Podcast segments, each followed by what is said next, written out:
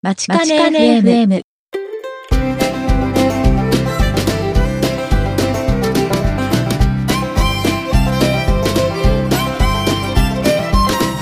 皆さんこんにちは。番組パーソナリティの田中直樹です。日笠優です。今回はマチカネ FM エピソード27収録しているのはアメリカ時間で2018年3月14日水曜日。日本時間で3月15日木曜日ですマチカネ FM は大阪大学北米同窓会がお送りするポッドキャスト番組です。グローバルに活躍する阪大卒業生にお話を伺いサンフランシスコの大阪大学北米拠点から皆様にお届けします。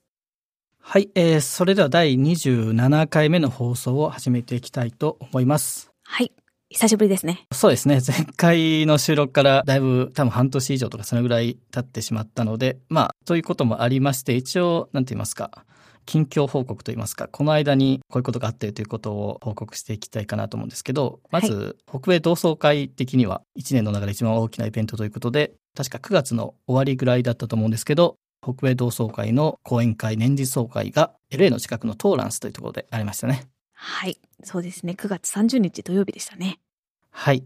これ僕もゆうさんも参加してきて、参加していただいた方も多くて非常にいい会になりましたね。そうですね。一般公開のあの、講演会の部分は、確か102名来て、あ、でねそうですか。はい。で、年次総会の方には、えっと、40名だったんですけれども、講演会には、阪大の卒業生でもある、現在、金沢大学の名誉教授の米田先生が、テアニンのお話をしていただいて、はい。ともう一人 UCLA から、梶泉先生が来てくださって、腸内細菌のお話をしてくださったんですよね。そうですね。なんか非常にその一般の方で来ていただいた方のコメントといいますか、かなりいい内容だったという反響があったということでしたね、確か。そうですね。はい。ということで非常に良い回になりましたけれども、これも半年前ぐらいなんですけど、阪大公式のページにこういう会がありましたというのが紹介されておりましたので、一応小ノートにリンクを載せておきたいと思います。はい。はい。というのが、まあ、北米同窓会的に一番大きい出来事だったかなと思うんですけど、ゆうさんは何かありましたか？この間。この半年でですか？はい。ドイツに初めて行ってきました。ドイツ？おーお、それは、えっと、どっちですか？仕事プライベートプライベートで。あ、プライベートで。はいへえ、それはこれを見に行きたいとかそういうのがあったわけですか？そうですね。親戚のあの子がドイツに留学をしていて、で、その家族と一緒にドイツ行ってきたんですけど、ベルリンに初めて行ってきて、で、あの、はいついでにあの、ヨーロッパにいる友達とかに会いに行ったんですけども、チェコまで電車で行ったりとか、ああ、はいはいはい。イタリアの友達がドイツまで出てきてくれたりとか、ちょうどクリスマスマーケットのシーズンだったんですけれども、はい。とっても楽しかったです。ああ、いいですね。ヨーロッパって僕は何気に行ったことがないんですけれどあ、も。そうなんですね。はい。結構ね、そういう電車とかでも結構移動できるんですね。いろんな国そうなんですよ。しかもドイツはあの、日本に近い感じで、電車がちゃんと時間通りに来たんで嬉しかったです。ああ、素晴らしい。なんかここら辺のアームトラックとかと比べると全然違うと。そうですね。はい。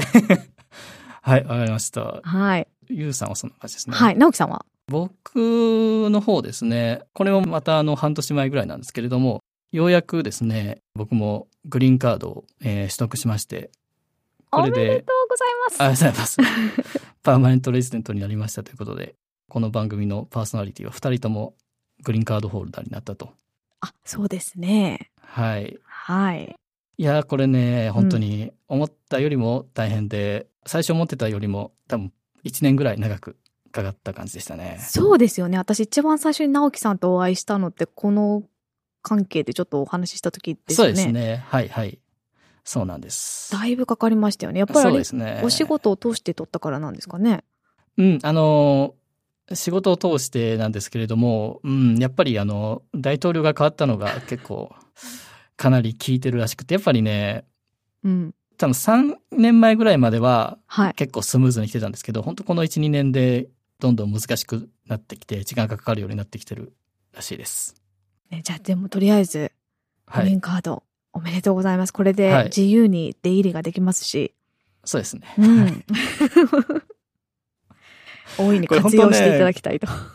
グリーンカードも本当に取った人は、この、まあ、いろんなね、この取り方もいろいろカテゴリーとかあるんで、人によって違うと思うんですけど、まあね、結構大変なことがあるのでね、なかなかこう、自分でやってみないとわからないことが多いんですけれども、どうやって取ったのかとかいうのが聞きたい人がいるようであれば、まあ、そのうちにそういう話もしてもいいかもしれませんね。あ、そうですね。そういう意味ではね、あの、方法的には私は結婚でしたし、直樹さんは仕事でしたし、はい。そういう意味では、はい、バラエティに富んだお話ができるんではないでしょうか。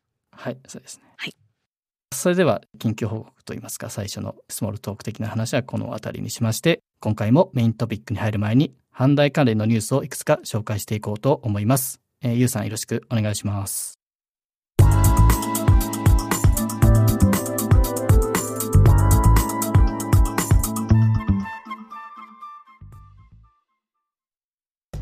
阪大ニュースをお伝えします。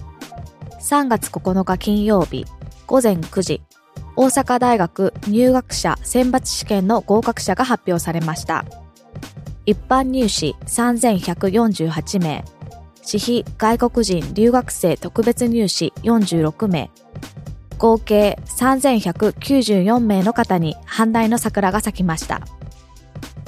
2月28日、大阪大学ベンチャーキャピタル株式会社を無限責任組合員とする OUVC1 号投資事業有限責任組合の投資先である株式会社 JTEC コーポレーションが東京証券取引所マザーズ市場に上場しました。2月22日、ブルネイ・ダルサラーム国において大阪大学 ASEAN キャンパスオフィス設置に伴う開所式が執り行われ、大阪大学からは川原理事副学長をはじめ、教職員7名が出席しました。大阪大学ニュースレター2018春号が発行されました。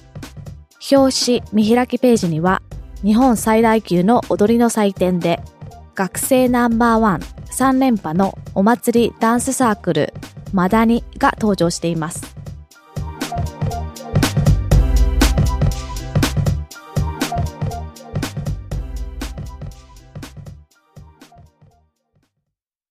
はい、ありがとうございました。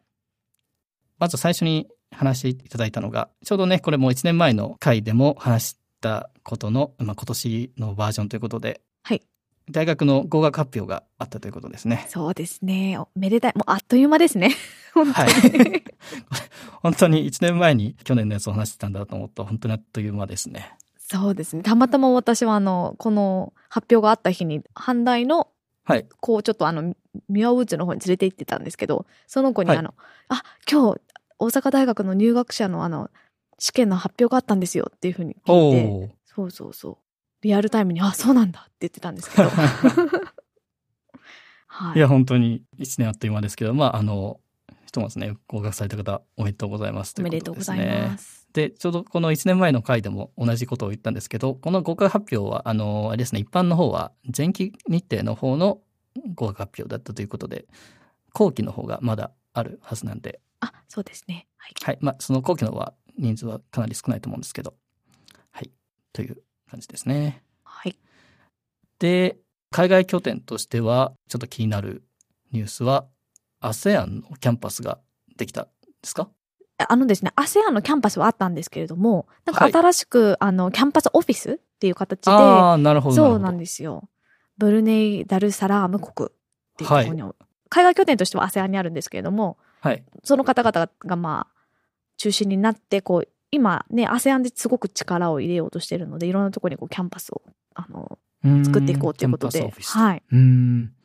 そういうことですね。なるほど。ブルネイって、あの、インドネシアのあたりだったような気がしますけれども。あ、そっか、やっぱりそうすると、海外拠点の ASEAN 海外拠点は、あの、タイにあるので、あ、そうでしたよね。うん、確か、アセアンにあったと思うんだけどなと思いながらこのニュースを見てたんですけど、やっぱりそういうことなんですね。そうですね。はいなので、海外拠点ではなくて、本当にキャンパスオフィスっていう感じですね。あ、なるほど。はい。じゃあ、この今回はブルネイにできましたが、ASEAN に力を入れていくということでは、今後も他の国にできる可能性も、まあ、あるという感じなはい、んですね。そうだと思います。はい。わかりました。はい。で、最後のニュースのニュースレターですね。これ出ることに紹介しておりましたけれども、はい。これあの、表紙の、何でしたっけ？マダニ？マダニ。これ、マダニっていうのが、このね、ポッドキャストを聞いていただいている方、音声だけだとちょっとわかりにくいかと思うんですけど、漢字だと、祭りに楽しい人って書いて、マダニ読めなくて大変だったんですよ、こはれい。なんて読むのかなと思って。本当に。うん。なんか結構ね、有名な祭典で、なんか優勝か何かをして学生ナンバーワン話でしたね3連覇してるってことなんでね。すごいですね。はいあ結構有名なサークルなんですかね。うん。で、一応このニュースレター、この半年ぐらい、ポッドキャストできていなかった間にも多分、去年の秋号とか冬号とかが出ていると思うんですけれども、この小ノートに貼ってあるリンクの下の方からバックナンバー、えー飛べるリンクもあるみたいですので、まだそちらを確認されてない方はバックナンバーの方もぜひ見てみてください。そうですね。私たちの方で紹介できなかったニュースがいっぱい載ってると思うので。はい。えー、それでは、阪大ニュース。今回はそのあたりにしまして、そろそろ本日のメイントピックの方に移っていきたいと思います。今回は、サンノゼジャパンタウンにあるジャパニーズアメリカンミュージアムのボードメンバーの一人でいらっしゃる、ジョー安武さんのプレゼンテーション及びインタビューの様子をお届けしたいと思います。えっとですね、安武さんにお話を伺わせていただくことになった経緯などに関しましては、えっと、前回の次回予告のところで、ゆうさんに、えー少し説明していただいてはいたんですけど、まあ、前回の収録からだいぶ時間が空いたということで、はい改めて簡単にそちら説明していただいてもいいですかね。はい。えーとですね、北米拠点の方でいつもやっています遠隔講義で、第二次世界大戦中の日系アメリカ人の経験をお話ししていただいたスタンフォード大学の先生がいまして、向井先生って言うんですけれども、はい。で、その先生に、まあ、街金 FM でもそのお話をしていただきたいなと思って話を持ちかけたところ、まずサンホゼの日系人博物館っていうのがあるので、そちら。らの人たちとお話をした方がいいんじゃないですかっていうふうに言われて、で、安武さんにたどり着いたっていうふうになってます。なるほど、そういうことでしたね。はい。えーでは、そういうことで、安武さんのプレゼンテーションとインタビューの様子をお聞きいただこうと思いますけれども、えっとですね、今回そのプレゼンテーションのパートに関しましては、スライド自体はちょっと用意できなかったんですけれども、そのプレゼン中で使われていた写真を Pinterest っていうサービスがありまして、そこのボードにまとめております。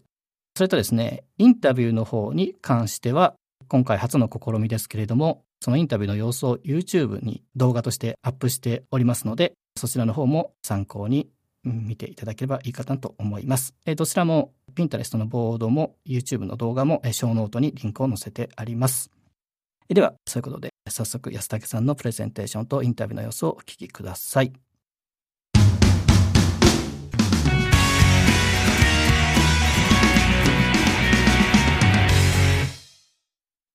My name is Joe Yasutake, and I'm on the board of directors of the Japanese American Museum of San Jose.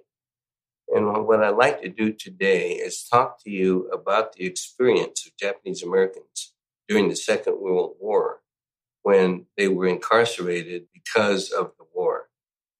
And I'm going to be talking about that. Now, for some of you, this is ancient history, but we go back to December 7th, 1941, and that's when Japan bombed Pearl Harbor. And that caused a tremendous amount of uh, fear and suspicion. It's the first time really that the you know the property of the United States had been attacked by a foreign country. And so the government was very concerned about the community leaders that they might be helping Japan in the war effort and so forth. So, like my father, who had come to the United States when he was like 16 years old, and he went to uh, Lowell High School in San Francisco, and then he went to Stanford. So he was one of the few Issei's who was bilingual, and he could speak English uh, quite fluently. So, because of that, he was a leader in the uh, Seattle community where he worked for the U.S. government as an interpreter. And so he knew all the Japanese immigrants that came from Japan. And so he became a community leader, and therefore the FBI had been tracking him quite a while. Now, when that attack happened, President Roosevelt assigned General DeWitt to go to the West Coast and find out what's going on and to make recommendations about what should happen. And he had his own prejudices even before he came to the West Coast. And he said, for example, that the Japanese are an enemy race. And even if they were born in the United States, they're still an enemy race. And he said, therefore, there's over 100,000 potential enemy on the West Coast. And then he cited some evidence that he had apparently thought he had that the Japanese Americans were conducting sabotage by signaling enemy ships and doing other kinds of sabotage type. And this was the report that was sent to President Roosevelt and the Congress. Now, it turns out that many years later, about 40 years later, actually, a couple of research people, Jack and Aiko Herzig, were in the uh, Library of Congress in Washington, and they found a box that had never been opened before. So they were curious about it. They opened up the box and they found things that had never been seen before. And they got in touch with uh, Professor Peter Irons, who was a law professor at Harvard. And together they investigated what that was going on. And the information in that box indicated that uh, this Edward Ennis, who was a civil servant in the government, when he heard about General DeWitt's report, the draft report, he felt like there was something funny about it. And so he sent out his own investigating group, uh, FBI and Navy intelligence people. So what happened was that when he sent the FBI out, they came back and said that there was absolutely no evidence of Japanese Americans signaling enemy ships or doing any other kind of sabotage like actions. The Navy intelligence report, the other group that he sent out, also said that the Japanese Americans were loyal and posed no threat to the United States. And both of these reports recommended against any kind of mass evacuation that the government was talking about at that time.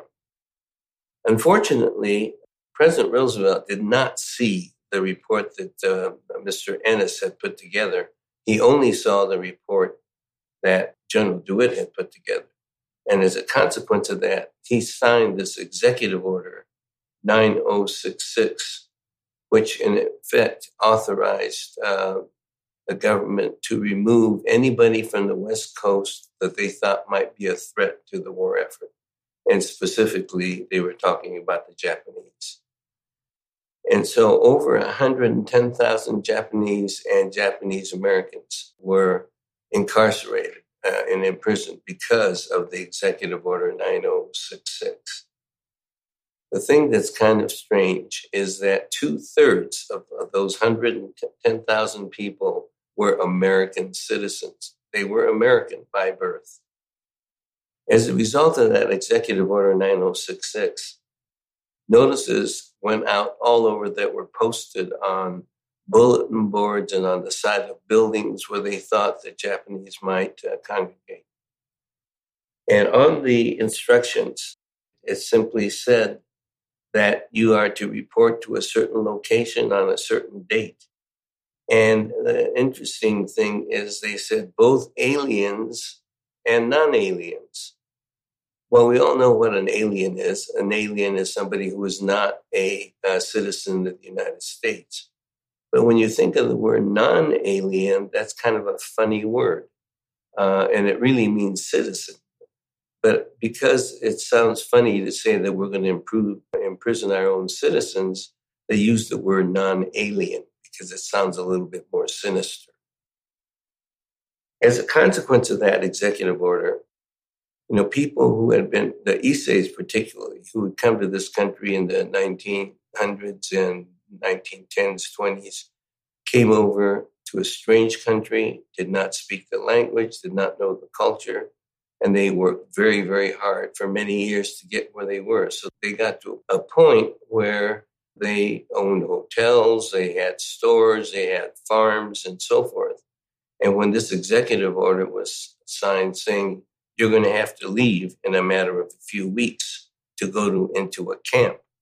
It caused a lot of panic for people. And for example, people who had stores had evacuation sales. In other words, they had to sell everything they had because they didn't know where they were going to be going or how long they would be gone.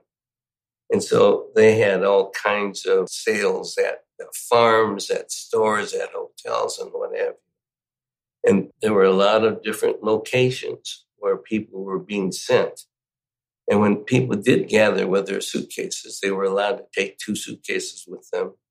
And they reported in, they were destined to go to various places where they didn't know what it was going to be.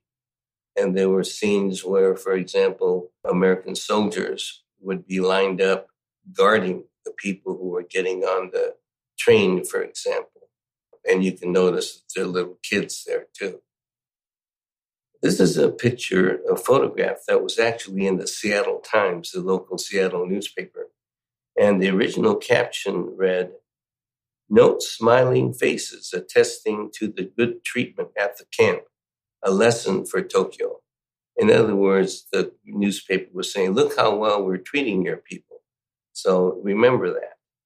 Well, it so happens that the picture that they took here and put in the newspaper is pretty much of my family. And my brother is in the back with that hat on. My mother is standing next to him, and then my sister is right in front of him. And then I'm there in the front looking into my shopping bag. And as I recall, I had, I can remember a baseball glove and ball and a Monopoly set. I'm not sure if you all know what a Monopoly game Monopoly is, but after 75 years I'll bet you I can still name all the properties on that uh, Monopoly board because we used to play it every day in camp. This is a photo of the various camps that were built. You can see that there were many, many camps that were built. The first set were what they called assembly centers. Those are the ones in open circle. These are places that they had to open up very quickly within a matter of weeks because uh, you know that executive order said you're going to have to move very very quickly. And so they got places like fairgrounds and racetracks and emptied out uh, horse stalls and, and just had people move into them. That was for about three four months while the permanent camps were being built. And the permanent camps are of those red diamonds that were built all over the united states. You can see a couple even in arkansas but those are the major camps that were built. I, for example, was in Puyallup up in Washington. I, I lived in Seattle when I was before the war, before the Second World War. And we were sent to Puyallup, which was a fairgrounds. And then we were sent to Minidoka. And then my father, who had been arrested by the FBI on Pearl Harbor Day because he was considered to be a leader and potentially dangerous US government. They took him away in another camp for a year. And after a year, they allowed my mother and I to go down to Austin, Texas. So you can see at the bottom there to Crystal City, which was a family camp. And we were allowed to join him there at Crystal City. This is just a picture of a horse stall that was used. They, they literally just cleaned out the horse stall where horses and then just move people in. This is what a typical, you know, I showed you like 10 camps. This is what most of the camps look like. They're about a mile square with a lot of barracks there. And uh, they had a mess hall in the middle of what they called a block. And then they had latrines and places where you could wash your face and even do laundry and so forth. And then they had the barracks, and the barracks were where people lived. There were typically six rooms to each of the barracks.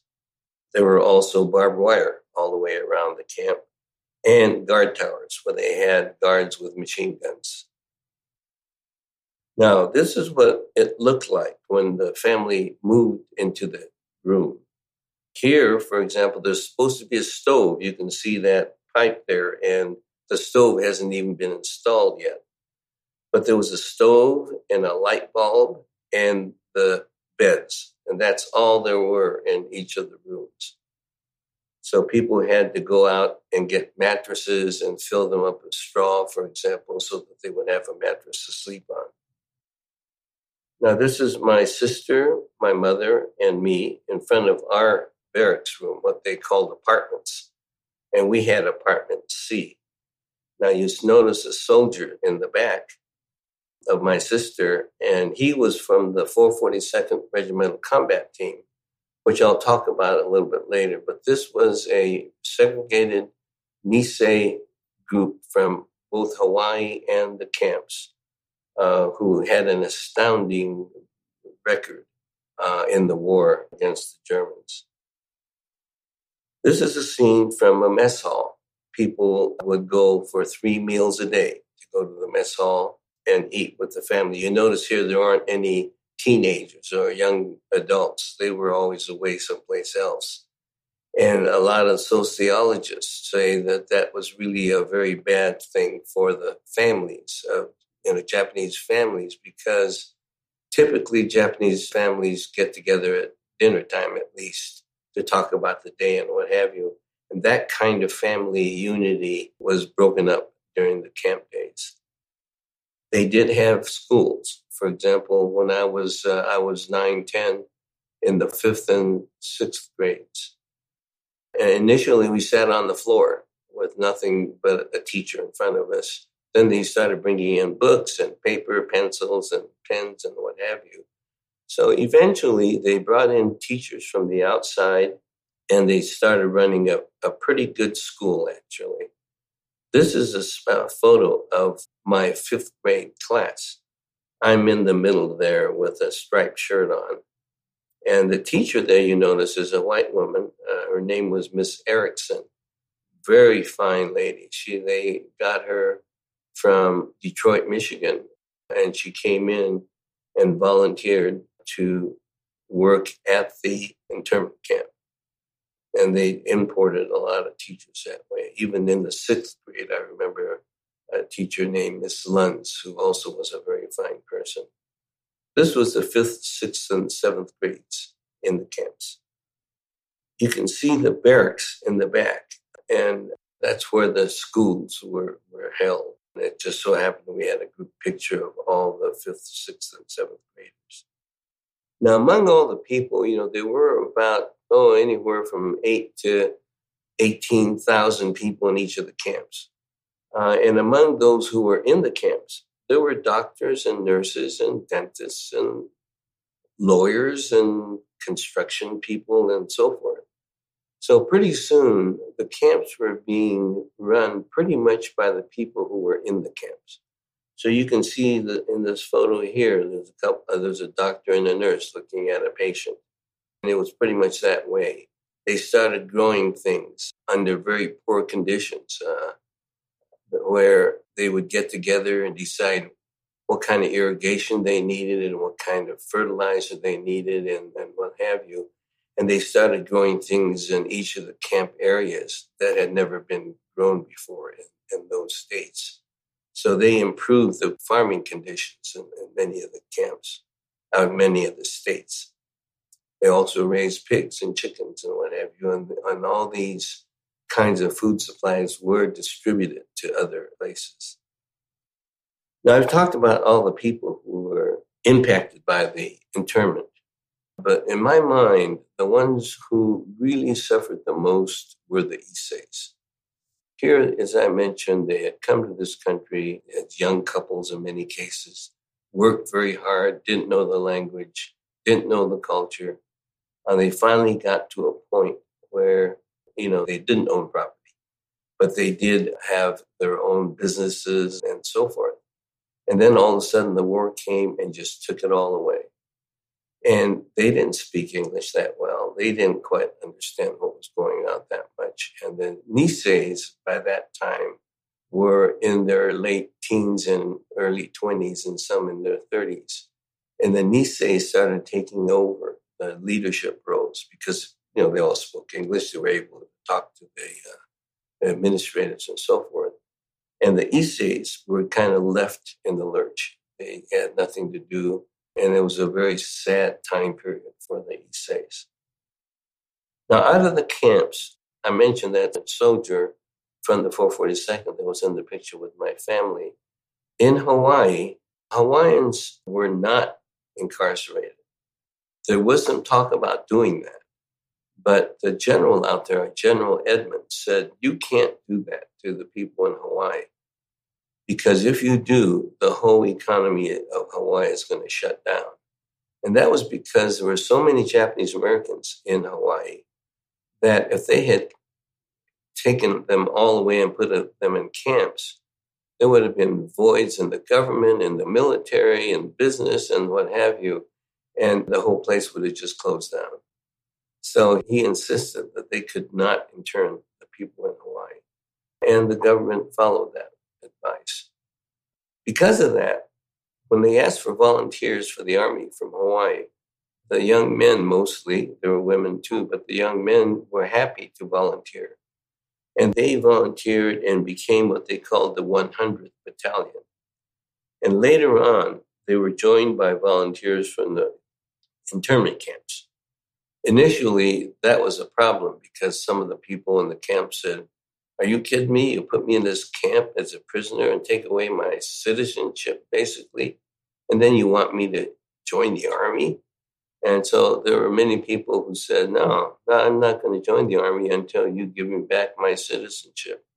But there were many others who did. And so together, the volunteers from Hawaii and the volunteers from the camps made up the 442nd Regimental Combat Team. That was a unit of all, just about all Niseis from Hawaii and the mainland and they compiled an astounding record in the Army. In fact, they became the most decorated unit in the history of the U.S. Army to this day for a unit of their size. And they had more decorations than any unit in history. They were very well known, and in fact, got a tremendous amount of publicity from rescuing what they called a lost battalion. This was a Texas unit made up of Texans who were surrounded by the Germans and were slowly being annihilated to a point where out of uh, you know a thousand eight hundred to a thousand soldiers, there were only about two hundred left. And they ordered several units to go in to rescue this lost battalion, but none of them could break through the German lines. And they finally ordered the 442nd in to try to get through to the uh, lost battalion. And in doing so, they did, they were successful. They were able to break through the German lines and get to the uh, Lost Battalion, and they were able to save a little bit over 200 people who were still living. But in doing so, they had like 800 casualties, of which there were over, you know, close to uh, 200 that were actually killed, and another 600 that were wounded in that battle. And that story hit the headlines in the US and it had a lot to do with changing the attitude of the American public toward Japanese Americans in general. Uh, this is just a picture of an article in this Cincinnati Enquirer showing my sister looking at a picture of my brother who had been wounded. He was in the 442nd. This is uh, President Truman giving a presidential unit citation. We got many of those. It's amazing. On the other side, against the war in Japan, there was a military intelligence service. These were Niseis and a lot of Kibeis, those who were born here but raised in Japan, so that they did speak and read Japanese quite well.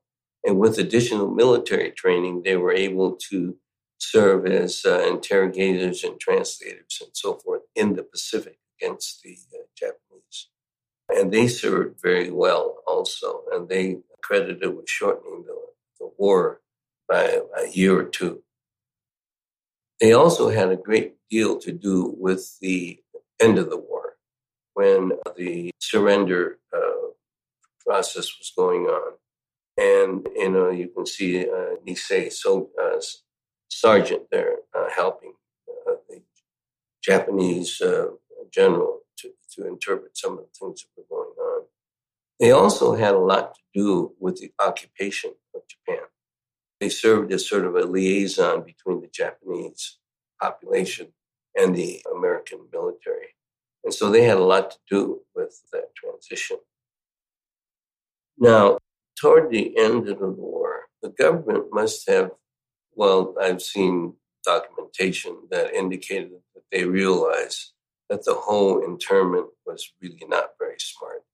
It was very costly, you know, building all those facilities, feeding all those people, having soldiers who were had to be guards when they should have been uh, in the war, and so forth. So they started to encourage people to leave camp, particularly the young ones. And so between those who joined the 442nd Regimental Combat Team and others, like my older sister and brother, who were college age, they started encouraging them to leave the camps and go off to work or to go to college or to join the army. And so many of them started doing that. And toward the 1944 45 time period, even before the end of the war, the camps were not emptying out, but they became much less populated because people were leaving to go out to the uh, population uh, of various cities like Chicago and Salt Lake City and places like that. Because there's so many people in the war effort, uh, there were a lot of jobs open. So there was a good opportunity for Niseis especially to be able to uh, find jobs uh, in the community. So this is just a scene of people saying goodbye to their friends who are leaving camp to go off. As I mentioned, the government realized that the whole thing about the internment was not very smart. And in fact, President Carter, back in the early 1980s, formed a commission to take a look at the, really the question of how is it that the United States imprisoned its own citizens during the time of war? And he had a very distinguished panel that looked into it. And they came up with some pretty amazing recommendations that I'll talk about in a little bit. But then once they decided that there really was an apology necessary from the government, this information was passed on to uh, President Reagan, and it was actually executed by President Bush, who sent out a letter of apology, and this is what the letter looked like. Everybody who had been in camp got one of these letters. And the key part of that letter was that we can never fully right the wrongs of the past but we can take a clear stand for justice and recognized that serious injustices were done to Japanese Americans during the Second World War. And that's a letter that went out to every surviving person from the camps. So, what was learned from all this experience? Number one, there was not any case, not one case of espionage or sabotage or any other crime that was ever filed against Japanese Americans. And so, what was learned, and this is what that commission that President Carter put together, is this is what they came up with. What they said was that the internment was based on hysteria, it was based on racism, because after all, we were at war with two other countries, not just Japan, but Germany and Italy. And the Germans and Italians, you know, were not incarcerated not nearly to the degree that the Japanese Americans were. And they said, thirdly, the lack of political leadership.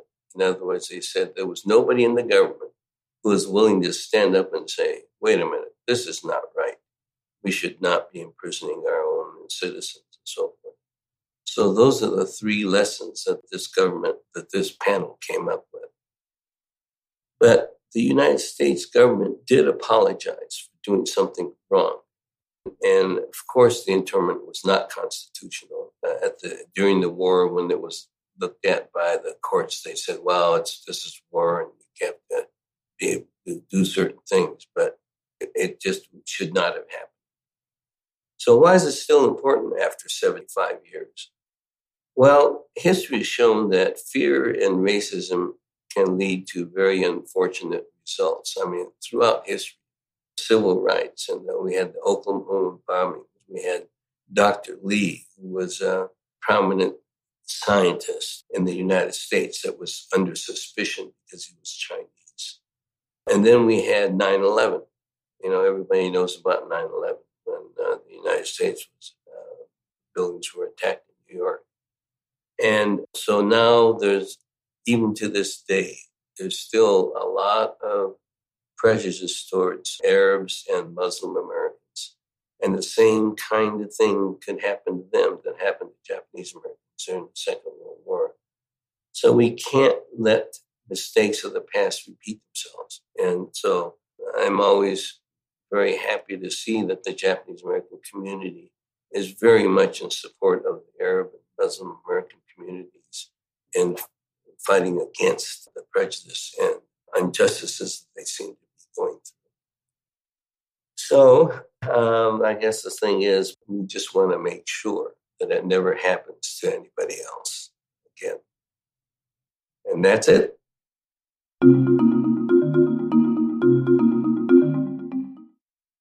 Okay, Mr. Yasutake, thank you so much for uh, giving us a lecture about the history that needs to be shared with everybody. There are a couple questions that I wanted to ask you about your own experience. So, you were 90 years old when you were taken into the camp. How did your parents explain that situation to you? Well, it wasn't really my parents. It was my older brother and sister. I was younger. I was the youngest of four children. And my older brothers and sisters were like 9, 10, and 12 years older than me. My father was picked up by the FBI on Pearl Harbor Day. I mean, he must have been one of the first people to be picked up uh, on the West Coast. And, I, and as I mentioned, it was because he worked for the United States government and, you know, was a leader in the Japanese American community in Seattle. So he was picked up very, very quickly. So he was gone. My mother did not speak English that much.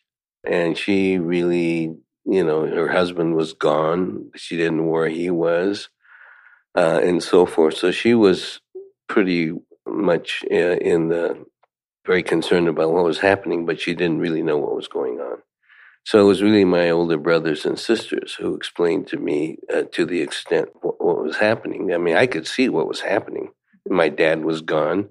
Uh, we were all of a sudden having to sell all the stuff we had in the house, and then we were getting ready to move. And I didn't know where or whatever, but at that point, because I was going to be able to be with my family, it really didn't, you know, dawn on me that uh, of the sheer consequences of what was going on. Thank you. And also, before the interview, I studied a little bit about the history about uh, Japanese American here in the United States, and I read that so there are a lot of prejudice, kind of like the image, the public image towards immigrants from Japan before the executive order. Mm-hmm. I know you were really young, but did you feel other people were mean towards Japanese American before the executive order?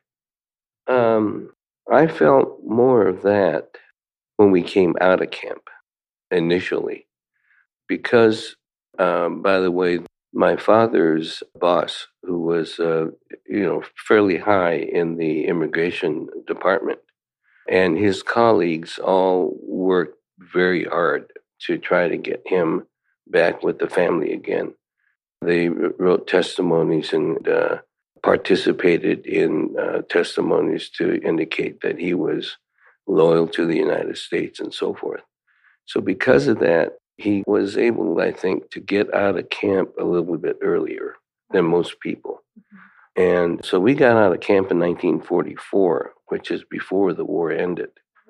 And during that time, you know, the war was still progressing. And when we went to, and, you know, my dad was always a white collar worker. And all of a sudden, he and my mother had to, the, the only job they could find was as a butler and a cook kind of thing in a rich family's residence. And so we lived in a fairly rich neighborhood. And so I went to school uh, with all these rich kids. And there was prejudice then that I could see. But what helped was that I used to play baseball and I was fairly good at it. And so when I got into the school, I tried out for the school baseball team, the seventh grade, eighth grade team, and I was able to make it.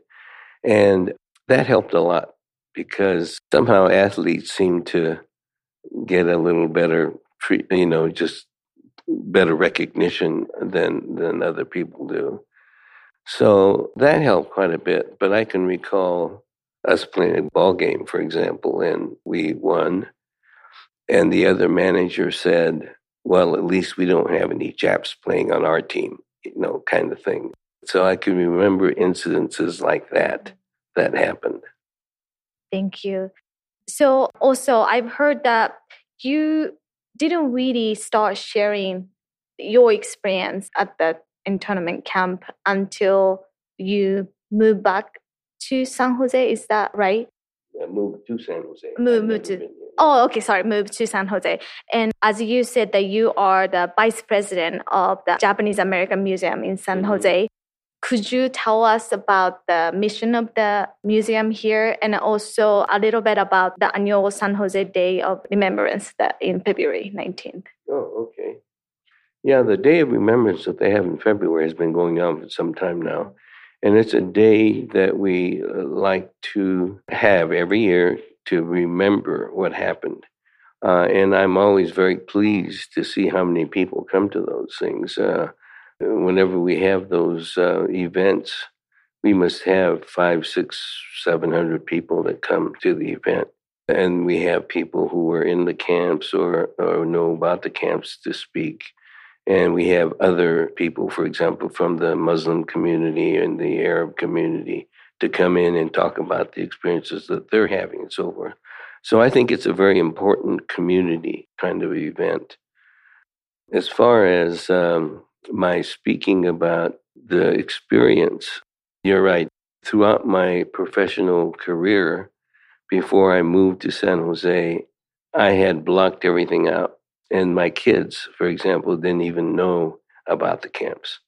My late wife was a sansei from Hawaii. So she didn't know anything about the camp. So it just never came up. I don't ever recall it coming up in any, you know, during the times of work, for example. So I just kind of blocked it out. And when I came to San Jose, I was went to Wesley Church, which is right across the street. And one of the people there said that once in a while he gets a request from a school to have someone come in and talk about the internment. So he asked me if I would be willing to do that. And I said, well, I guess so. And all of a sudden he said, well, how about next week? So I started kind of thinking about things and realized I really didn't know that much about it. You know, it had been so long since I thought about it that it took me uh, quite a while to start reading up on stuff. And as I read on things about, you know, what, what went on, it just made me more and more intense about learning uh, why it happened and, and uh, what happened and so forth. So that's how I got involved. And so I've been, I have been speaking to quite a few groups uh, on the outside about the internment experience because I feel it's very important, especially now that we remember the you know the mistakes of the past so we don't do the same thing again. Thank you. Yeah, I being here in United States right now and then like studying about the history, it is scary how some of the things that's happening is really similar, like the path that we are taking. So I think this is really, really important to share the story like this. And then, uh, as a last question, what do you think we can do to overcome this racial motivated fear that's happening in the world? That's a tough question. Yeah. Um, I think there is a lot more consciousness about the fact that things like this can be very bad for the country. And although we still have, you know, large factions of people who are prejudiced and uh, who only think that European Americans should be in this country, uh, without realizing we have many, many, many other kinds of people who are fully American and uh, have contributed a tremendous amount to this country.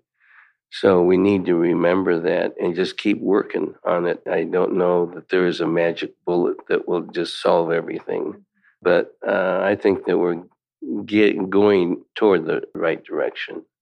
Perfect. Thank you so much for taking your time and then sharing your experience. And yeah, we just need to keep moving forward. Yeah. yeah. Thank you.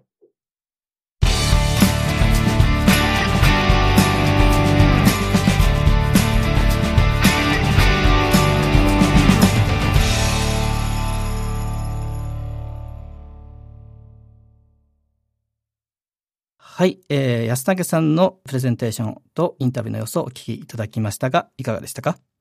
そうですね。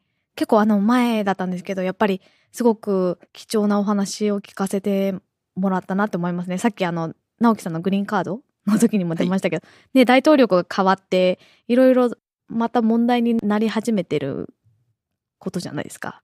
そうですね。人々のはいフィアとか、それを使ってレイシズムの問題とか。はい。そうですね。僕もちょっと半年ぐらいいたんで、改めてね、今回聞き直してみたんですけど、今ね、ゆうさんおっしゃったように、偏見、その人種差別的な、うん差別というか偏見というか、そういうところをね、で、なんかこういう戦争とかそういう非常事態になると、そういうことが起こりかねないということで、まあ、あの、何かね、こう、プロアクティブに行動を起こすというのは難しいかもしれないですけど、まあ、少なくともこういうことがあったということを知っておくだけでも結構大きいのかなと思いますかね。そうですね。同じ間違いをね、繰り返さないためにも、こういはいうお話は、しかもあの、経験をされた方とかに聞くのは、直接。はい。直接聞くのはすごく大切だなと思います。はい、そうですね。で、多分、日本でもあんまりこういうことは、学校でもそんなにね、時間かけて習うってないんじゃないかなと思いますので、まあ、そうですよね。多分それが多分理由で、あの、向井先生のお話も、大学の方にすごく興味を持って聞いていただいたっていうあ、そういうことがあります。すか。はい。なるほど。ね。そうですね。はい。まあ、特にこのね、日系アメリカ人のお話なんで、まあね、日本人にとっては、と、あと、まあ、ゆうさんも僕も、まあ、もしかしたら、そのうちにね、あの、そうですよね。えー日系アメリカ人になるかももしれないですから可能。性もあるので、まあ、そういう意味ではね、はい知っておくべき内容かなと、まあ、思いました。はい。えーで、まあ、ゆうさんと僕の感想はそういうところですけれども、まあ、リスナーの方でこういうことも聞いてほしかったなっていうようなコメントがある場合は、ツイッターのハッシュタグ、まちかね FM をつけてツイートしていただくか、info@ まちかね .fm までメールしてください。できる範囲内でということになるかとは思いますが、後日安武さんに追加で質問させていただいて、今後のエピソードの中でフォローアップすることもできるのではないかと思います。はい。また、インタビューを受けてくださる方も募集中ですので、海外で活躍されている阪大卒業生の皆様、また海外で頑張っている現役阪大生の皆様、ぜひご協力よろしくお願いいたします。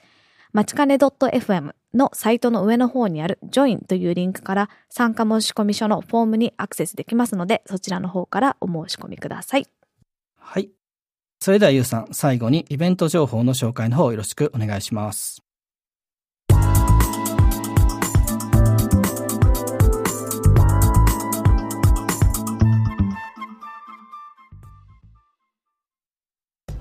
イベント情報をお伝えします。まずは日本でのイベントです。3月22日木曜日午前11時より大阪城ホールにて平成29年度大阪大学卒業式大学院学位期授与式が行われます。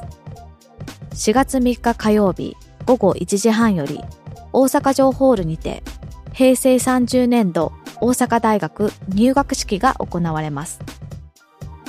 4月30日月曜日午前10時より豊中キャンパスにて大阪大学ホームカミングデーが開催されます。今年は1996年人間科学部を卒業されたプロサックス奏者の日比野さんによるジャズの生演奏や学生による演舞やダンスなど見て聞いて楽しめる企画が盛りだくさんです。申し込みは4月16日までとなります。続きまして、アメリカでのイベントです。3月17日土曜日、セイントパトリックスデーパレードフェスティバルがサンフランシスコで開催されます。パレードは午前11時半にセカンドマーケットストリートから始まり、シビックセンターに向かいます。3月31日土曜日、サンフランシスコとサニーベールでヒンドゥー教の春祭り、ホーリー祭を祝うイベントが開催されます。詳しい時間、場所に関しては小ノートをご覧ください。3月31日土曜日、午前10時半より、ゴールデンゲートパーク内でイースターを祝うエッグストラバギャンザが開催されます。エッグハントやアート、クラフトコーナーなども用意されたファミリーフレンドリーなイベントです。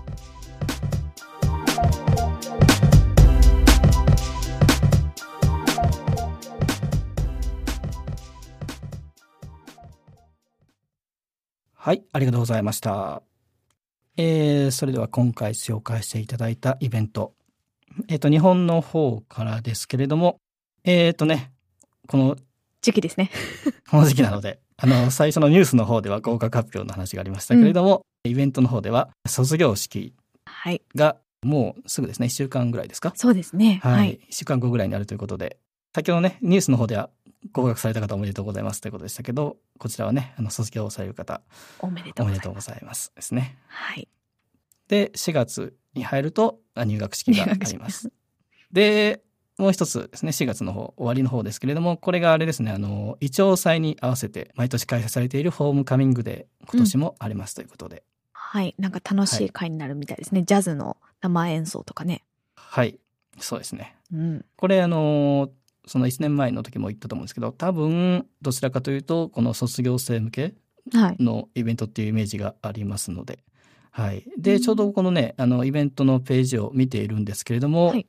演舞でニュースレーターの表紙マダニの方んですか？が演舞があるって書いてますよ。ええー、はい、そうなんだ。これちょうどですね写真が横に出てるんですけどかなり人数多いですねマダニってちょっと結構びっくりしてしまったんですけど。そうなんだ。あの、表紙には3人ぐらいしか出てなかったんで。そうそう、うん、だからそ少人数なのかなと思ったらそんなことはなくてそのやっぱりなんかね大会で優勝とかするだけはあって結構すごい人数で捨てます見てみたいですね。見てみたいですけれども、うんはいまあ例によって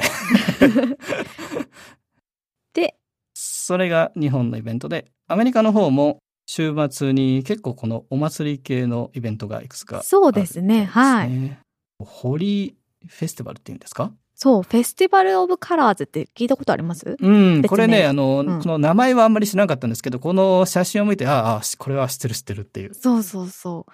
これ結構各地で行われててですね、私もユタにいる時参加したことあるんですよ。あ、そうなんですか。はい。うん。それが結構サンフランシスコと、またサニーベールの方でも大きいのがね。うん、うんあるみたいなので、本当にカラフルな、まあちょっと汚れますけど、そうですよね。はい、うん楽しいおま、あの、春祭りなので、よろしかったらどうぞ。これ、そうですね。僕もこの、実際にその場に行ったことはないですけど、うん、あれなんですね、ヒンドゥー教のお祭りなんですね。そうなんですよ。うん。はい。これは、あの、どなたでも、そのさっきのヒンドゥー教のお祭りっていうのがありましたけど、別に、はい。どなたでも行けるも感じなうどなたでもも行けますね。。確かどっちもでもチケットを買わなきゃいけなかったような気がするので、あなるほど。はい。じゃあ、小ノートの方から。そうですね。あらかじめチケットを買っていただいてということですね。はい。で、イースターのイベントもあるんですね。そうです。もうイースターですね。はい。イースターって、そのね、エッグなんちゃらっていう話がありましたけど、なんかあれですよね、この、その卵型のやつを何か隠してお子さんに探してもらうみたいな、そういうやつですよね。そうそうそう、そうなんですよ。あの、復活祭ですよね。これ。そうですね。そうですね。そねれも、そうそうそうだから、これは、だから、キリスト教。関連の、はい。ままあ、お祭りというか、行事というか。そうでいやつなんす。ね。うん。はい。こっちはね、どっちかっていうと、あの、子供さん連れで行けるようなイベントなので、なるほど。はい。じゃあこちらも、えー興味のある方はショーノートのリンクを参考にして、えー行ってみてください。はい。それでは今ご紹介しましたイベント情報を含めまして今回お話しした内容のショーノートは番組のサイトまちかね .fm スラッシュ27でご確認いただけます。はい。えー、直樹さん、次回はどんな内容になりますかね？次回はですね、スタンフォード大学のスパイスというところのディレクターでいらっしゃるゲリー向井先生のインタビューの様子をお届けする予定です。